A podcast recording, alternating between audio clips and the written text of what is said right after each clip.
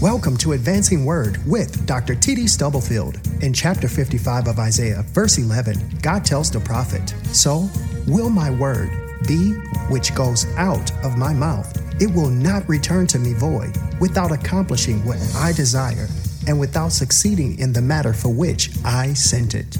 Standing on this promise, TD Stubblefield Ministries is committed to sharing biblical principles with individuals, families, churches, communities, and our world, believing that only the Word of God can advance us in God's perfect plan for our lives, where we can experience liberating faith, lasting hope, and unconditional love in a relationship with the Lord and Savior, Jesus Christ. Here is Dr. T.D. Stubblefield with today's Advancing Word.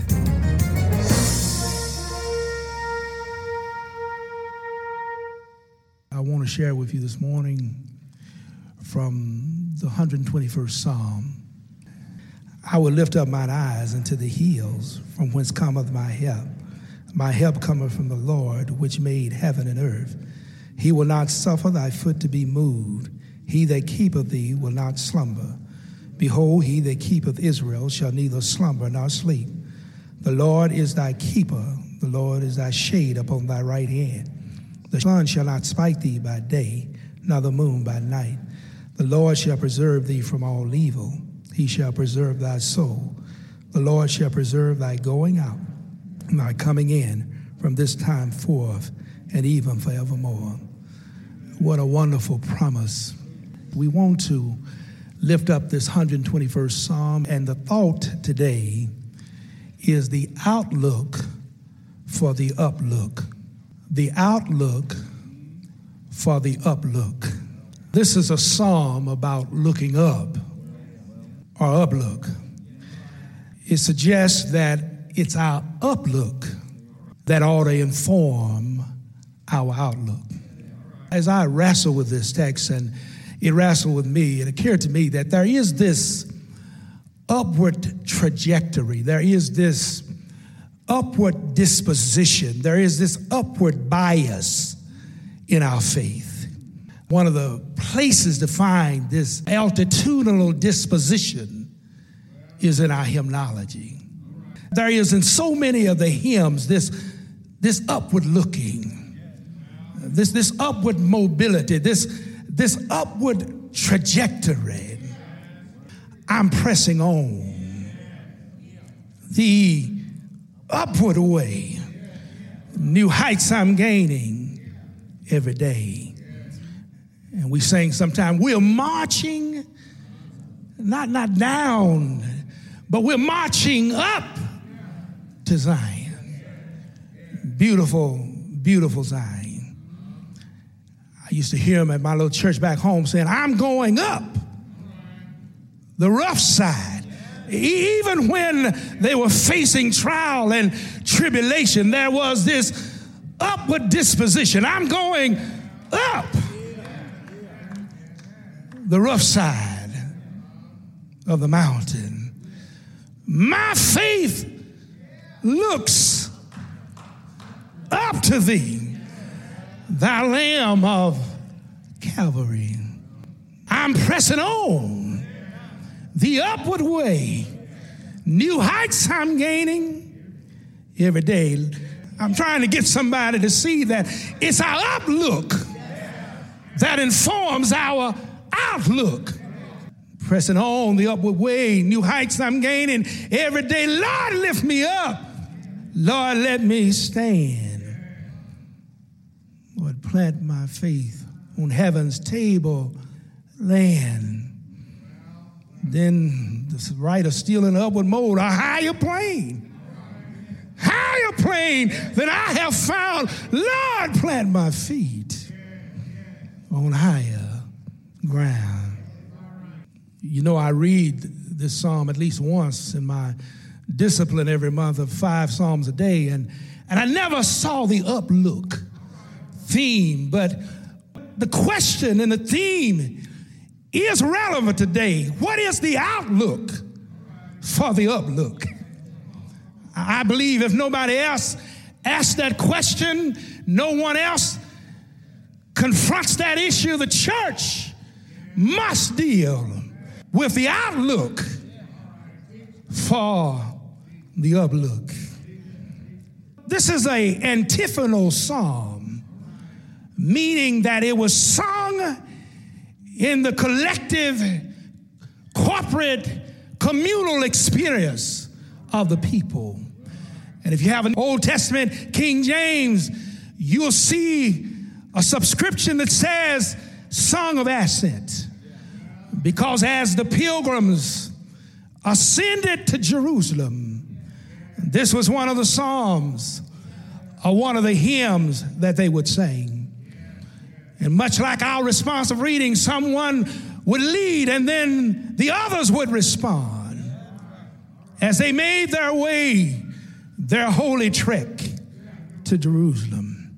And this psalm, this uplook, constitutes assurances that will encourage our outlook. Three affirmations in the psalm, three assurances, and let me share them with you. First of all, there is the expression of a personal awareness. There's the expression of a personal awareness. The psalmist write, I will lift up mine eyes unto the hills from whence cometh my help. My help is obvious in the first two stanzas of the psalm. There's a personal involvement. It's not us, it's my, it's I. And it's important to understand as we look at the outlook for the uplook that our personal experience has primacy over our collective experience. He says, I will. I don't know what anybody else is doing, but I will lift up mine eyes unto the hills from whence cometh my help. My help. When uh, pilgrims would get in the vicinity of Judea and Jerusalem, they would move into the hill country. As these faithful people of God looked up, what they would see in the immediate horizon were on some hills, there were altars of heathen worship. And actually, in the original, there's an inference that not so much where will my help come from, but I know where my help come from. Psalmist is saying, I'm not looking at pagan altars. I'm not ingratiated. I'm not embracing the idol sacrifices. But I'm looking beyond that because my help come from the Lord. Let me make it plain for you. Idol is anything you worship more than God. So to make it relevant today, you've got to look further than a president. You've got to look further than a company. You've got to look further than a sweetheart. You've got to look further than your well tuned physical condition. You've got to look further than some pastor or preacher. You've got to look further than some radio evangelist. You've got to look up beyond the hills from which cometh our help. Aren't you glad today you serve a God that not only looks low, but he sits high? Isaiah saw him in the temple high and lifted up, and his train filled the temple. Jeremiah admonished his readers, his audience, the people of God. He says, Truly, in vain is salvation hoped for from the hills. From the multitude of mountains, truly in the Lord is our salvation, Israel.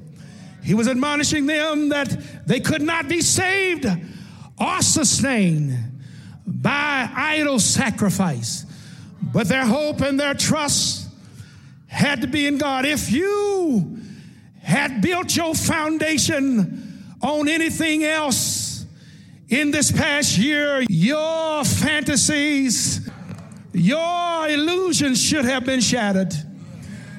You got to look up. Psalmist said, My help There ought to be an expression of a personal awareness when your outlook informs your outlook. Not because of what you heard, not because of what you read, but because of what you know and who you know. Is there anybody here that know the Lord is able?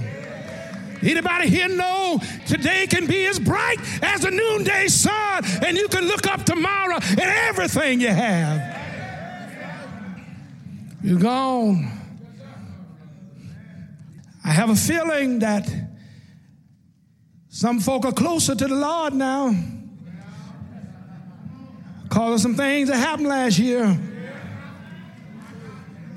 Some folk who thought they were all that, they're a little more humble now. Realize you can't make it by yourself. There's stuff that can go on in this world and mess you up you ain't got no control of. But can't no recession, can't no depression, can't no investment scandal keep me from stretching out. Saying, Father, I stretch my hand to thee. I'm glad he's your help, but I'm really happy he's my help. My help. So there ought to be, when our outlook is informing our outlook, the expression of a personal awareness. Are you personally aware? That can't be in this world we live in with the challenges we face and the times in which we live, no proxy situation. You got to know it for yourself. Expression of personal awareness, but this text also suggests that our outlook informs our outlook because there is the experience of a powerful availability. The psalmist begins after stanza two to reflect upon all the ways that he has and others have experienced or expected God's help. Pilgrims were subject to many hazards on their journey. There was rugged terrain, exposure to the elements, emotional despair and fatigue, thieves and robbers, and marauding animals. Persons who began this journey were not assured of ending the journey, but through storm and rain, through heartache and pain, the psalmist has said, The Lord has been my keeper. I wish I had time this morning to just pause a while and let a few of you testify. Because I know there's some folk in here. The Lord has been good to. Can I read a few of the stanzas? And if you find yourself in one of these spots, you say amen. He says, Now he will not suffer thy foot to be moved. He that keepeth thee will not slumber. Behold, he that keepeth Israel shall neither slumber nor sleep. The Lord is thy keeper, the Lord is thy shade upon thy right hand. The sun shall not spite thee by day, or the moon by night. What he was saying is, using analogies from nature, the application is life is unpredictable. We have our changes and we have our challenges. But the compelling constant is that God has been our keeper. He's watched over us and He's been there, not just part of the way, but all the way. Do you know what God has done for me? I've had my troubles and I've had my trials, but He's put swagger in my stagger. I'm not telling you I haven't staggered. I'm not telling you that I haven't made mistakes. I'm not telling you that I haven't taken the wrong road from time to time. But when I've been down and out, when I had nowhere else to turn, He's put some swagger in my stagger because can't nobody do me like Jesus. But you ought to worry about that millisecond. You ought to worry about that moment when something can happen so quickly. Your life can hang in the balance. You ought to worry about that moment when your insurance won't cover you and you get a call at two o'clock in the morning that turn your life upside down. He's my keeper and he neither slumber or sleep. He's awake all week long. When I read this part of the psalm, it makes me think that Paul was perhaps influenced when he wrote, Nothing can separate us. I don't know what this year gonna bring. I have my hopes. They're not projections because I know better than that. I know what I like to see happen in the Lord. But this one thing I know nothing can separate us from the love of God, which is in Christ Jesus. That's what Paul said, and just so there wouldn't be any mistake, he says, Neither height nor death, angels or principalities, things present, or things to come, nothing can separate us from the love of God, which is in Christ Jesus. So when we look at this psalm, we see the expression of a personal awareness. We see the experience of a powerful availability. We ought to leave here today with some swagger in our stagger. But there's one other thing in the text the expectation of a promising assurance. Go down to stanza seven and eight. It says, The Lord shall preserve thee from all evil. He shall preserve thy soul. Lord shall preserve thy going out and thy coming in from this day forth and forevermore. I remember when my baby girl got her little Geo Prizm, had a few miles on it, and I talked to the dealer and talked to the agent as we completed the sale. Said, I want to get the best coverage that money can buy. Said, What's the best GM uh, protection plan you have? Bumper to bumper coverage. I don't even want a headlight to go out and she can't get it fixed. Paid for the best coverage I could get. So she could sleep at night, uh, and more importantly, I could sleep at night because I don't want to have to pay a maintenance bill and a car payment too. Uh, so when I look at this text and I see the psalmist saying, uh, The Lord shall uh, preserve you from all evil, the Lord shall preserve thy soul. The Lord shall Oh, watch you going out and you're coming in uh, all day uh, uh tomorrow uh, and all day the next day uh, and all month long uh, and the rest of the year too. I've got some swagger in my stagger cause I don't know what tomorrow will bring, but I know who holds tomorrow in the palm of his hand because he can face tomorrow because he lives. All my fears gone. Uh, is there anybody here got bumper to bumper coverage? Uh, he's got me covered uh, because surely goodness uh, and mercy follow me all the days of my life. I got the hook up today because I got the coverage that said they that wait on the Lord shall renew their strength.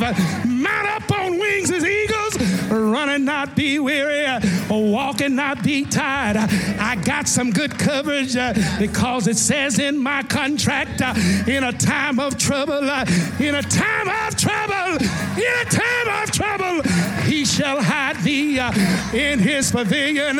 Is there anybody here got bumper to bumper coverage? I've got good news. Uh, it's available this morning, uh, free at charge. you don't have to pay a dime. Don't need a MasterCard. don't need a good credit score. Just stretch out on Jesus. Say, Father, I stretch my hand. Do I have a witness? I'm almost through. But what's the outlook for the uplook? I got to answer the question. I want you to know I don't know what the SP uh, 500 will do. Uh, I don't know if Wall Street uh, is going to rebound. I don't know uh, what's going to happen uh, in all these situations, uh, but the outlook uh, for the uplook uh, is real good. You know why it is? You know why it is? Because on a hill uh, far away uh, stood an old rugged cross, and he died.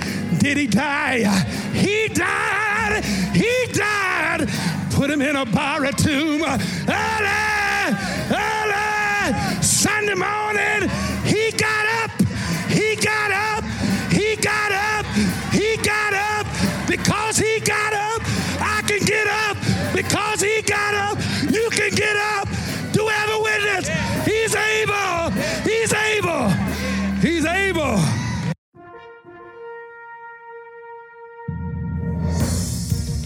You have been listening to Advancing Word with Dr. T.D. Stubblefield. We pray that you have been encouraged with what your ears have heard and your hearts have felt. Explore our website at tdstubblefield.org for more information about us and to obtain resources provided by TD Stubblefield Ministries. Until next time, be blessed and remember to stop stressing and start stepping, advancing in faith, hope, and love by reading and applying the Word of God so you can stand on certain truth for uncertain times.